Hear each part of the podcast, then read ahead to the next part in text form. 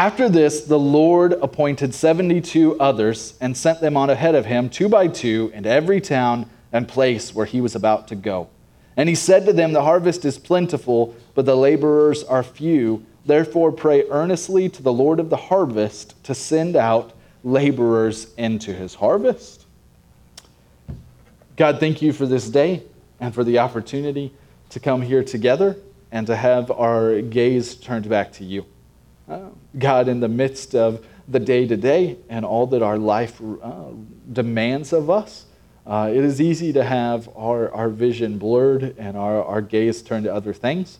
And so we just ask on, on this day that you might turn us back, that you might uh, cause us, lead us, empower us to seek you with our whole hearts, um, that we might know true joy and that we might express such and be a testament of true joy to the world and where you've placed us.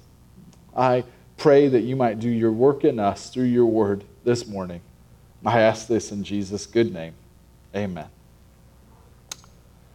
In our text today, Jesus had just got done sharing the cost with his disciples. At the end of chapter 9, he tells them, Leave the dead to bury their own dead, but as for you, go and proclaim the kingdom of God. And another said, I will follow you, Lord, but let me first say, well, say farewell to those at my home. And Jesus said, No one who puts his hand to the plow and looks back is fit for the kingdom of God.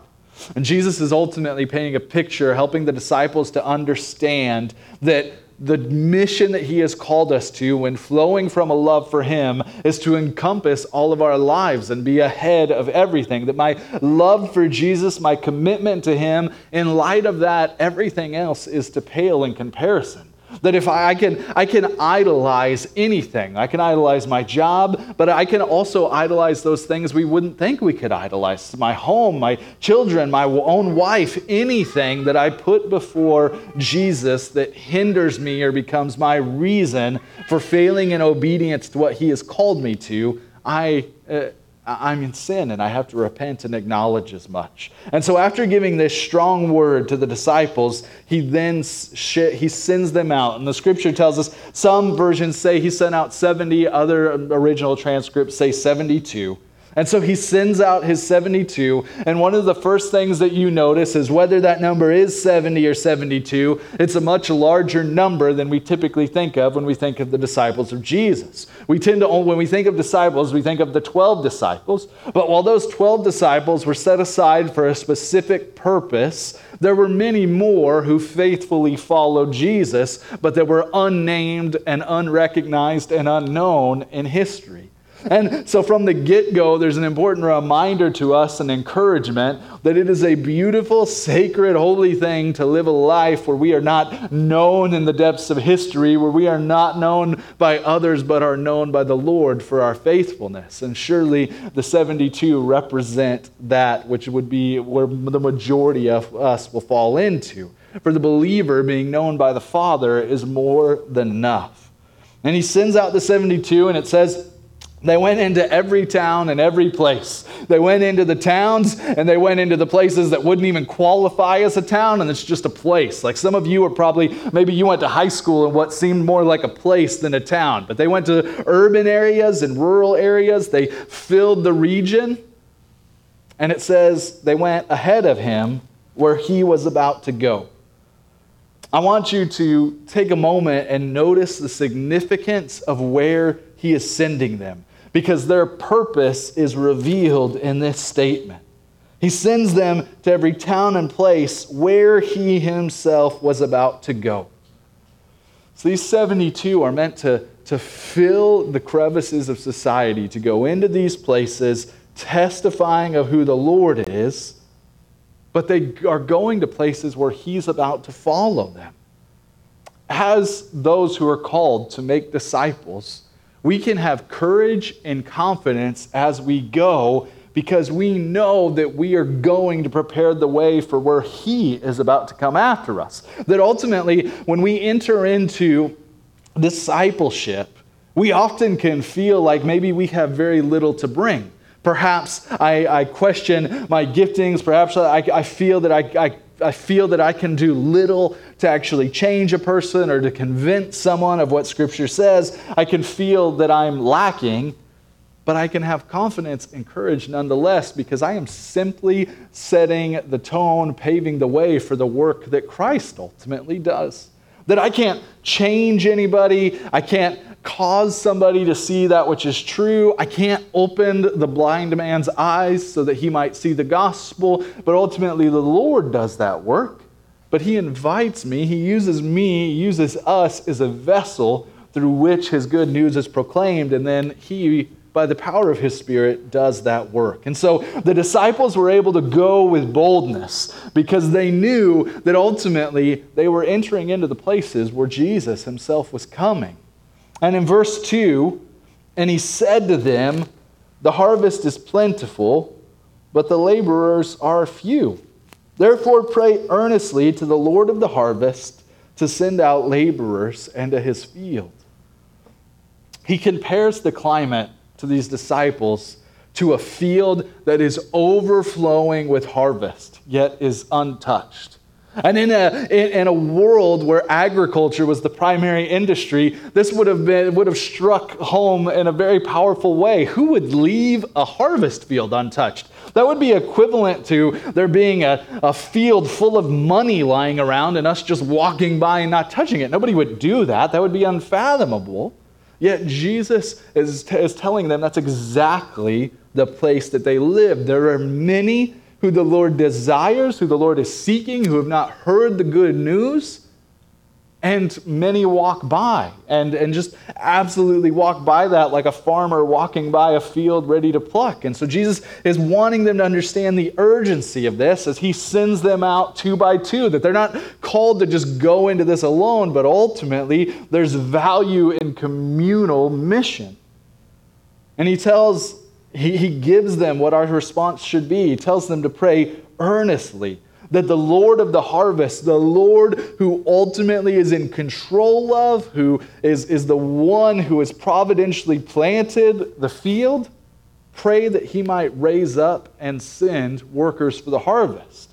That he might not only raise up us, that we can, uh, we, like, we can make evangelism, mission, discipleship like we do other things and just must try to try to muster it up continuously till we have nothing left. But that's the reason that we started with the end of 10 first last week because we see that that kind of service is, is void. But ultimately, as the Lord is working in us, transforming us, He's raising up workers for the harvest. And Mary's posture, as the one that sat at Christ's feet last week, is the posture necessary to ultimately be able to be raised up and work like Martha in a way that reflects the glory of the Lord. We pray that the Lord might raise us up and that He might send others. That the harvest is plentiful, the harvest is bigger than we alone can go into. And so we pray that the Lord might send workers to other places that new churches might be planted, that people that maybe know, may know the glory of God to the ends of the earth. So many things seem urgent in our lives, but often that leads us to grow apathetic to the harvest. That we live in a place here and now where the harvest is plentiful and the workers are growing fewer all the time. We've we walk by the harvest each day, and it's our hearts can grow cold to this reality as other things in our life begin to take precedence and require so much of us. But it's in the midst of those day-to-day things that we have the opportunity to also to model faithfulness as the ones who are ultimately being built up and strengthened by the power of the gospel we must remember that we are no less called than the 72 to go into the field. And he is no less faithful today. In verse 3, he says, Go your way. Behold, I am sending you out as lambs in the midst of wolves. He's letting the 72 know where they're about to enter into, that he is calling them to go and be a countercultural people. In the midst of a people who are hell bent on devouring one another, they are to go humbly, reflecting Christ in all they do. We walk humbly and confidently into discipleship relationships because we trust in the shepherd. Because we can walk in to the midst of the wolves knowing that our salvation, our life is secure in Christ. And thus, I, I don't go worried about what will happen to my reputation, worried about what will happen to my friendships, my relationship, my career. I've been given everything in Christ. I'm an heir to the throne of grace. We can walk into the world as a countercultural people, willing to speak the truth in all seasons because of Christ. And when we walk in such a spirit, we walk reflecting Christ, who was a lamb amongst wolves himself. That what Christ is calling them to is to model himself. That we are to be a people who the value, one of the key values of Scripture and time in God's Word is we learn more about who Christ is and thus who we are called to be. And when we read God's Word, even if it feels like it was a labor, even if it feels like I got nothing from it, make no mistake, His Word is powerful and it is helping us to become more and more like Him. And then in verse 4, he gives them some specific, peculiar instructions. He says, Carry no money bag, no knapsack, no sandals, and greet no one on the road. Essentially, his call to the 72 is to not be distracted by things. Leave those things behind. He wants to paint a bold picture here. Don't be distracted by money or knapsack or what you wear. All of these earthly things that require so much of your attention. I can't help but if he was calling today, he would say, you know, leave behind your phone and your, you know, your bills. Like leave all these go. Like just put everything else to the side and focus singularly on what I've called you to. Our focus as God's people is to testify of that which is eternal, yet our lives are often just filled with and focused fully on things that are temporary. Our motivation, our moments of joy and happiness, the things that we daydream about, are so often temporary things. But we have been called to testify of eternal things. And he goes as far, and this is uh, where things get a little, even maybe more peculiar here. He then goes as far as to instruct them not to greet people with this message, the gospel of peace, on the way. And this is a very peculiar, but I want this is where I want to camp out for the rest of our time today. He tells them, "Go your way. I'm sending you, or carry no money bag, no knapsack, no sandals, and greet no one on the road." I believe that Christ's instruction to these 72 is still relevant for us here today. His word to them is to make disciples in the context of real, authentic, and vulnerable relationships. He tells them, Greet no one on the road, but whatever house you enter, first say peace to this house. And if a son of peace is there, your peace will rest upon him, but if not, it will return to you and remain in the same house, eating and drinking what they provide. Jesus is painting for them a picture that is something different than just a bullhorn on a sidewalk. He's encouraging them towards relational discipleship. Discipleship that models his discipleship as he didn't, he didn't just come proclaiming the good news. That certainly was true, and there's power in that. But Jesus invested in the lives of these people. He sat with them around the table. He sat in their homes. He knew them well, and it took time. And even, even those whom Jesus discipled, some couldn't, could, ultimately wouldn't turn to him. And for others, it was a, a, just years of struggle and slow growth. And that's with Jesus discipling them. What should we expect but a life of toiling the soil if we are to be those who make disciples? What's scary about disciple making is that it's not, you know, if you if you if you're working on your car, if that's your thing, I know that's some people's thing in our church.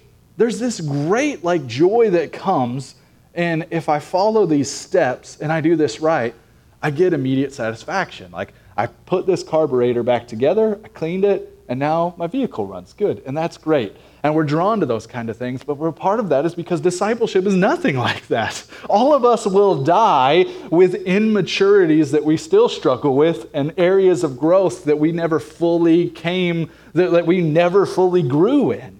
And for those of us who seek to make disciples, we're making disciples amongst messy people who what they need is gospel safety and time. Because the, the process of sanctification takes all of our lives. And so Jesus is encouraging discipleship takes place in the midst of real, authentic relationships. The gospel spreads best on the tracks of relationship. This is the design of God. We are made to be in relationships, and that is the context in which God changes people. Neil Cole wrote a book once, and it was, it's entitled Church is a Movement. And he makes a helpful analogy that I think helps us to put this in perspective. He, he says this For a locomotive to work, you need three components. You need the locomotive itself, and then you need tracks for the locomotive to run on, and then you need the energy that makes it move. Those are the three things you need for a locomotive to do what it is supposed to do. In a similar way, we need three parts to see to be part of a discipleship movement. We need the message of the gospel, which is the, the, is the locomotive. We need a right understanding of the gospel that we proclaim boldly and that is infiltrating everything that we do. We need the gospel. But then we need connective relationships with hurting people who need that message. How does the gospel get to where it needs to go? And that's, that's the track is the relationships with hurting people that need the gospel. Our relationship with, with relationships with people. And that's both with one another and inside the church discipleship relationships and outside the church with lost relationships. Our relationships are the track on which the, how the gospel gets to where the Lord intends it to go. But then thirdly, we need lives that have personally have been and are continually being changed by the transforming power of the gospel. This is the energy that moves the train forward. And all too often, when we feel like discipleship has grown stagnant, whether individually or in our church, it's because we're lacking one or more of these elements. We may believe the truth of the gospel, that it is salvation in Christ through faith alone. But when we act as though it's based on our own efforts, it's based on what we can accomplish or our good works, then we have something that is fully less than a locomotive. It's some, a different version, it's something different. If we're only moral people, we're cultural Christians. We do what is right and good and true, vibrant, rather than true, vibrant carriers of the gospel. If we're simply living lives of trying to be moral, but not Mary being at the feet of Jesus, being transformed by him, then apathy is, is not going to be sufficient fuel to move the train forward. And as a church that desires to make disciples, the middle element is also critical. Most Christians have good relationships with other Christians, but we don't have strong connections with those who need the gospel the most. We have no tracks for the movement to run forward on. And a train that is running at full steam with no track to run on isn't really doing a whole lot.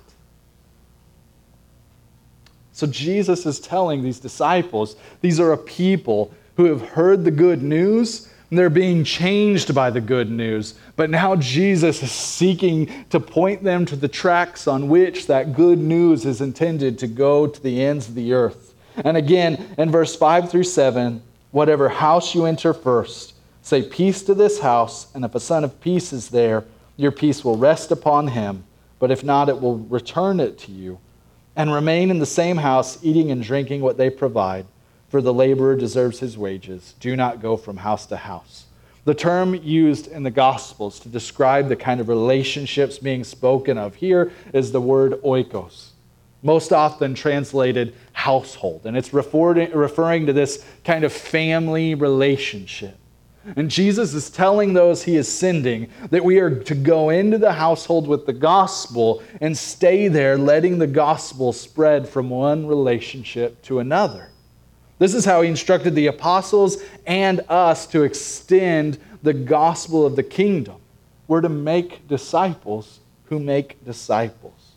Five times in verses 5 through 7, Jesus uses this word emphasizing the relate, that relationships are the means through which the gospel change takes place. Jesus is calling them and ultimately calling us into a multiplying, life changing movement of the gospel that starts and spreads with these oikos relationships.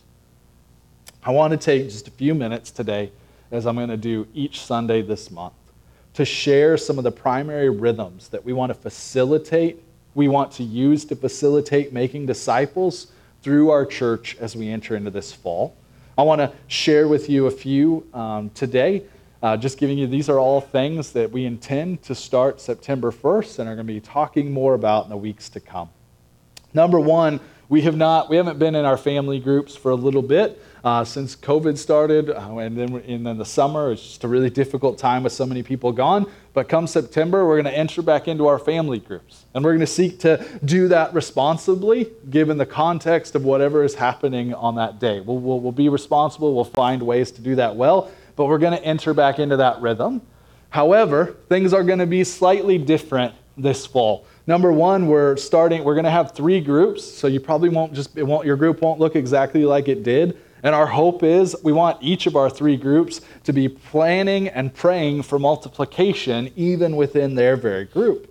And one of the ways, the ways we would desire for that to happen is we're going to encourage our groups to prayerfully seek and pursue mission together that we want our groups like we, we've kind of our first couple of years our groups we've really intended more just to help each other grow as a family to get close to one another and to kind of build this core family core. But we're going to be transitioning that to begin to pushing one another and helping one another towards mission. Like there's a reason jesus sent them out two by two. Not only would there be a witness but evangelism is rarely a solo thing. It's something we're called to do together, we get to do as family. And so our family groups will meet the first and third weeks of each month. And on the first week, we'll encourage just to come together and to pray and to kind of do similarly what we have. But we're going to encourage our groups to really think through and plan accordingly. How could that third week be a door to some of our neighbors and people who need to know the truth of the gospel. So maybe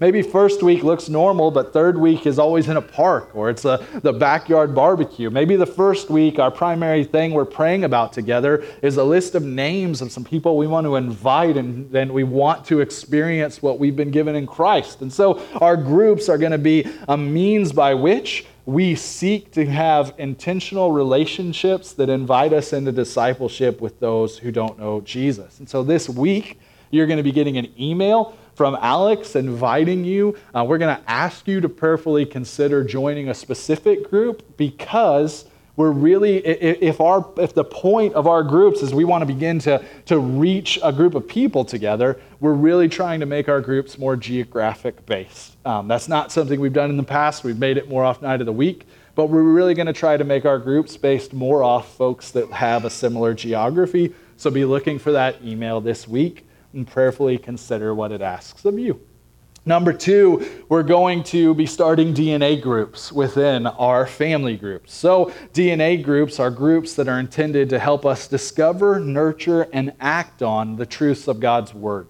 So, if within your family group, on the second and fourth week of each month, we'll meet with our DNA groups. And so, the second week of each month, the women within one family group will all meet together, just them, on that second week, and are going to be walking through a book of the Bible and seeking to help one another not only grow in their knowledge of Scripture, but apply Scripture to what's going on in our lives. And then on the fourth week, the men within one family group will do the same. And so this is going to give us uh, a group of just about four to five people of the same sex that we can meet with at least once a month to study God's word and be known and to practice transparency and to have a group of people who know us and are reminding us of the truths of God's word.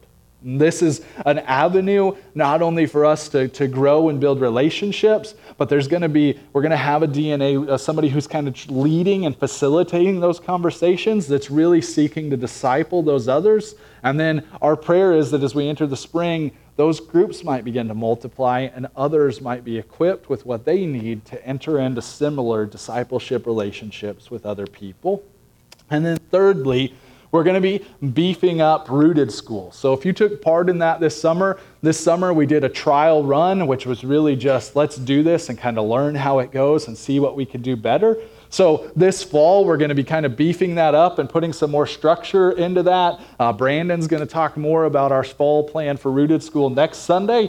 Um, but ultimately, we want to provide this platform where a group of people are able to, on their own time, on their own schedule, receive a theological education and then come together on a regular basis to join around the table and talk about what they're learning. These are all a means by which we want to accomplish the mission of making disciples who ultimately make disciples. As we close today, I want to close by sharing this encouragement with you.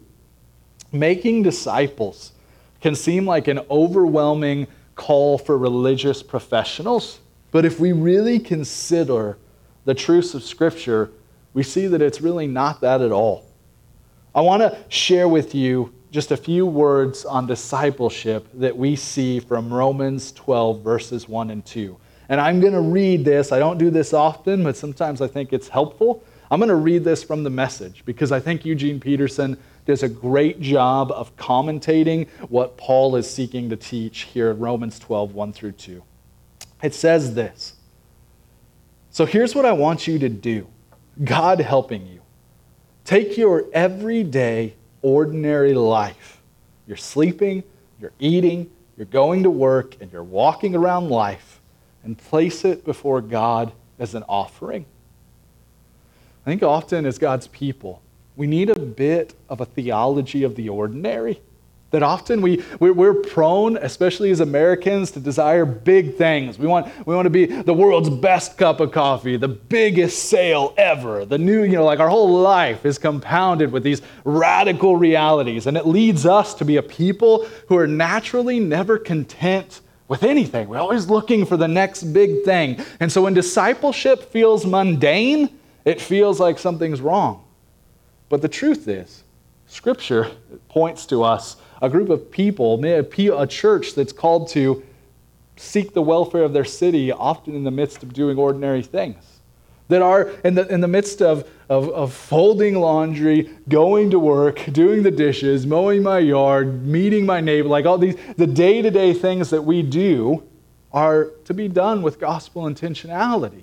And in the repetition of that, we're being reminded and we're growing more and more in our, our natural posture of finding our hope in the right place, the place that is to come. And that's why, that's why we have ordinances. Like God is, there's the growth that takes place when we commit ourselves to the basic things studying God's word, being at his feet, taking communion, gathering with the saints. Like these, no, these things are intentional and that they, they're causing growth, even if it is slowly.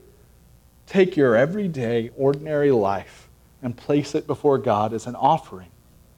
Number two, and then he goes on to say, embracing what God does for you is the best thing you can do for Him. Don't become so well adjusted to your culture that you fit into it without even thinking. Instead, fix your attention on God, and you'll be changed from the inside out.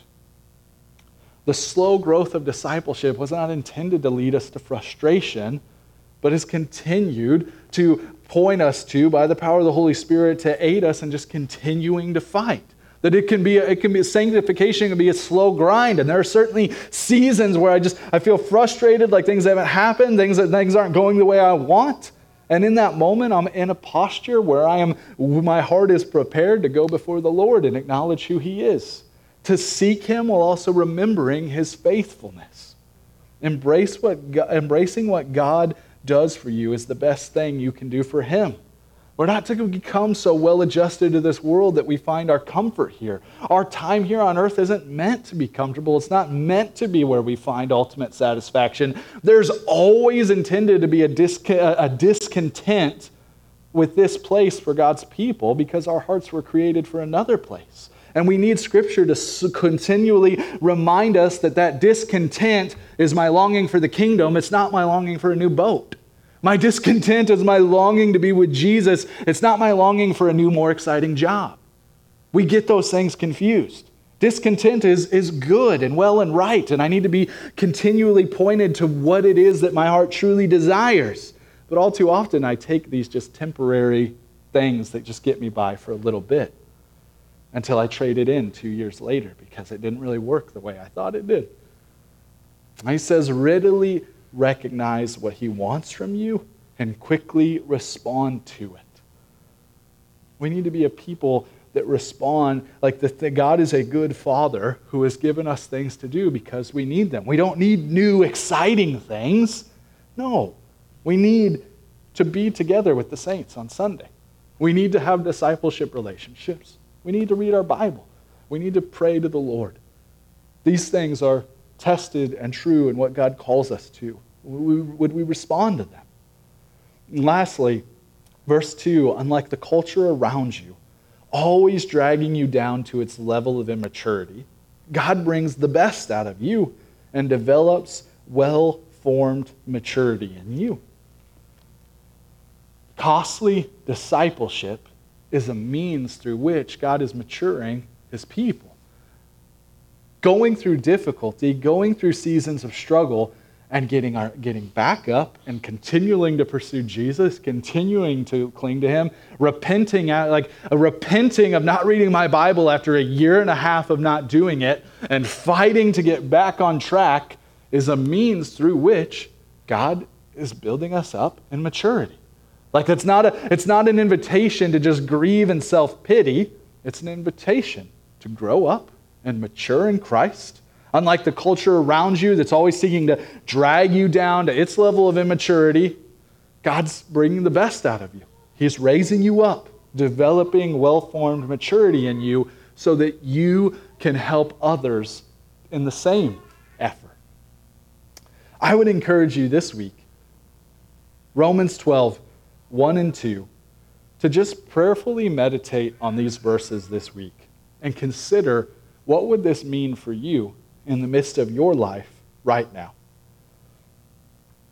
I want to uh, just take a moment and I just want to pray together um, as we conclude that we might be a people who, that God might be in the midst of making disciples here in this place and that He might be using all of us collectively to that end. Would you pray with me this morning?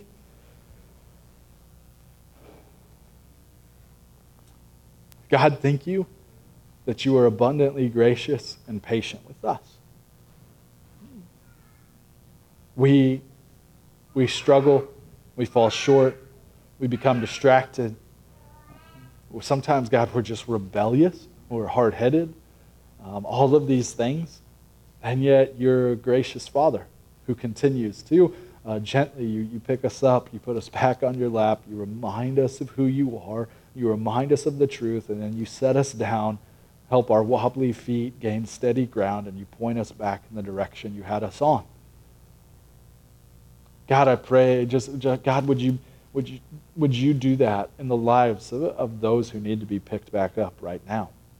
God, point us in the direction that we know you've called us to go. God, would you open our eyes to opportunities to make disciples in our lives? God, both within our body, uh, who are those that we might uh, be able to encourage and, and point to you? God, would you prepare our hearts? I, I ask you, Lord, in the name of Jesus, would you bless our DNA groups this fall? God, I, I pray that this would not just be an obligatory something I, I have to do, but I, I'm asking, like, Lord, would you develop real, authentic, transparent, uh, just gospel centered relationships of people who know each other fully and are helping one another towards gospel maturity? God, would you do that? I know uh, the enemy would have nothing to do with that and will seek to derail that and will seek to, to do all sorts of harm, and I pray against that in the name of Jesus. God, I ask uh, our, our family groups this fall that we might be a people who, who just enjoy and, and celebrate that we have been made family, but who also are so captivated by that truth that we, enjoy, we desire to invite others into it. And God, help us, give us wisdom, uh, lead us away from apathy, and would you just give us a zeal for your word? Lord, I love you. Lord, I, I, I, as you asked us to do, Lord, would you raise up workers for the harvest? Lord, we know there are many people in our city and our neighborhoods that, that, that are yours. They just don't know it yet. And God, would you raise us up? Would you raise us up to go and to pave the way for you? Would you send us to those places, to those hearts where you intend to come right behind us and transform people by the power of the gospel? Lord, raise us up, pick us, choose us, use us. Lord, would we lay down whatever we have to lay down to be used by you to that end? Whatever it is that we have to leave behind so that we might go into the harvest and pave the way for you, Lord, identify it to our hearts. You help us use one another, Lord. Might we help others and within our body to identify the thing they need to lay down? And would you use us to go into the field that you might be known throughout this region and that the lost might be found? God, I, I love you. I pray these things in your good name. Amen. At this time in our gathering, uh, as we come to communion time, I just want to I want to remind you as we talk about kind of just this, uh, this idea of, of ordinary things leading us to maturity. This morning, as, as the team, as we met um, to, to, to pray for today, I read from Psalm 105. And verses 4 and 5 say this Seek the Lord and his strength, seek his presence continually. Remember the wondrous works that he has done, his miracles, and the judgments he uttered. The psalmist is encouraging the people seek the Lord and his strength. But then he immediately connects seeking with remembering. Seek the Lord and his strength, but remember the wondrous works that he has done. That we seek God as a people who are living just in the midst of his promises fulfilled. This is communion. The Lord tells us, do this in remembrance of me. That Jesus knew that the disciples would just be the one part of a longer story, that there would be many disciples that came after. He knew that we would live here today and that we would need to seek his strength. Everything I've talked about. We, we need to we seek the strength of the Lord, but part of the way that we do that is to remember his works. Remember what he has done. Communion is not just an empty, void tradition, it's a sacred act that God has put in place. Like there is growth to be found in this time of worship, in this worshipful act. We are acknowledging, we are remembering what He has done. I seek His strength this week, remembering that His body was broken for me, his blood was poured out for me, that those who waited centuries, Lord, please come, that he did, he came, that he fulfilled the promise, that the promise that the prophet spoke of and David is pleading for was fulfilled in Christ. So I seek the Lord's strength as one who remembers his promise fulfilled and that he will continually fulfill his promises. This morning, Christian, when you're ready, I invite you not to, don't come up here passively like this is no small thing. Prepare your hearts. Take a moment and let everything else just be cast aside. Leave your knapsack, leave your money bag, and put it all aside. And come and remember the works of the Lord. Remember the reason we're here that Jesus is who he said he is, and he did what God said he would do. And that has great implications for you in your life. You can walk out of here today faithfully as a lamb amongst wolves because Jesus is who he said he was and he did what he said he would do. So, Christian, when you're ready, come and partake of the Great Supper.